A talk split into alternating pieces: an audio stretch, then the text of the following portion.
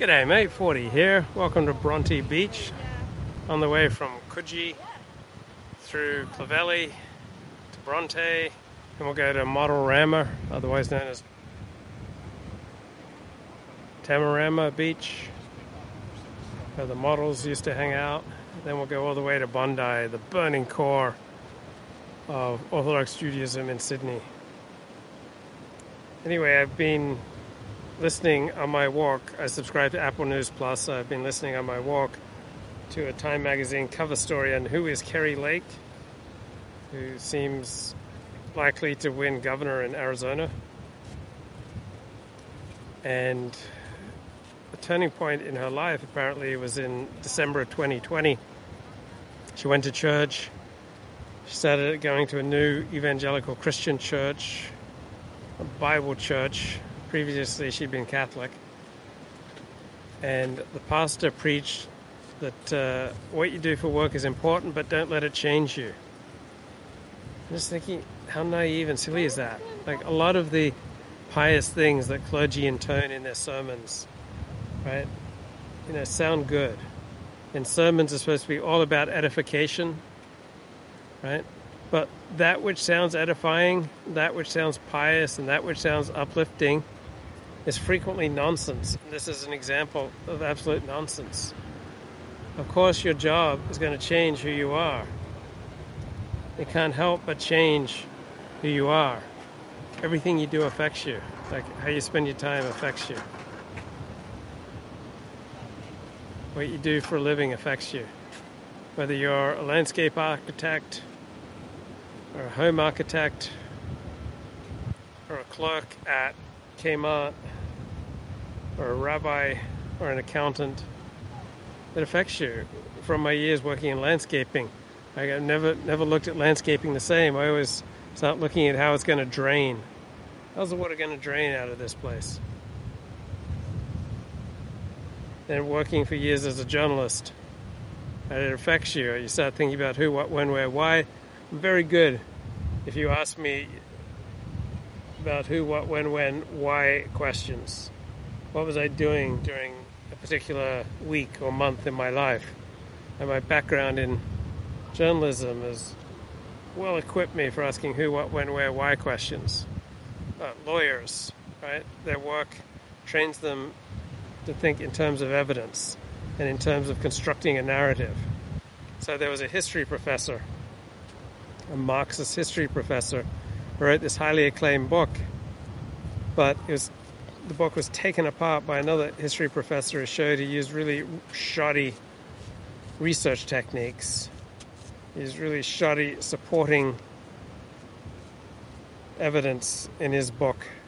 That uh, his book really was a ten- tendentious lawyer's brief masquerading as a work of history.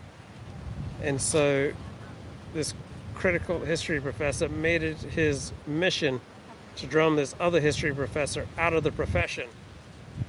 And so when this tendentious history professor, Marxist, got drummed out of the history profession, where did he go? He became a lawyer, right? He was much better suited for arguing a case in his briefs. So, yeah, the helicopters come by the beaches regularly. So, as I was checking out from Woolies today, checkout clerk said uh, there are a lot of sharks out there. So apparently, all the recent rains flooded into the ocean, bringing lots of delicious things to eat. And uh, the sharks have become attracted to that. And so maybe the sharks are getting closer inland. So, about three miles south of here, some dude was eaten and killed by a shark just after I left last year. Apparently, he was in a wetsuit, and the thinking is that the Shark confused him for a seal and made a meal out of him. Haven't seen any sharks yet. But it did take me aback having the checkout clerk lady at Woolies say, lots of sharks out there. So everything you do affects you. Like the news you watch, the YouTube streams you watch, the podcast you listen to. So I hold that they affect you, but on the other hand, I don't hold by the conventional mainstream perspective of the zombie bite theory of information. That if you just get exposed to a particular podcast or a book or an article or a Twitter account, that's just going to turn you into a zombie. These accounts just going to get their fangs into you and infect you with their misinformation and radicalize you. No, no one gets radicalized without their consent. Right? If you're buying into someone's social media lies, right, that's a consensual act. Wow, those three helicopters have just come by. I wonder what's going on. That's unusual. Normally you see about one helicopter every couple of hours. Now we've had three in five minutes. So, yeah, if you're getting radicalized online, that's a consensual act. Getting radicalized by a book, all right? You read Kevin MacDonald's Cultural Critique and you quit your $120,000 a year job like Patrick Little, right? That's, that's consensual. You consented. The authorities have been alerted that Luke Ford is spreading misinformation online, and so they're sending out helicopters. So I don't buy the zombie bite theory of information. On the other hand, I don't believe that the online world is completely separate from the real world. And I don't believe that the things that you do and the things that you listen to should have no effect on you. Of course, they're going to have an effect. Right? A, a good way of getting a bead on who you are is to look at who your three closest friends are. It's going to provide a pretty good reflection of who you are and what you listen to does affect you, but it doesn't transform you without your consent. So if someone in your life is continually telling you lies, you're consenting to that.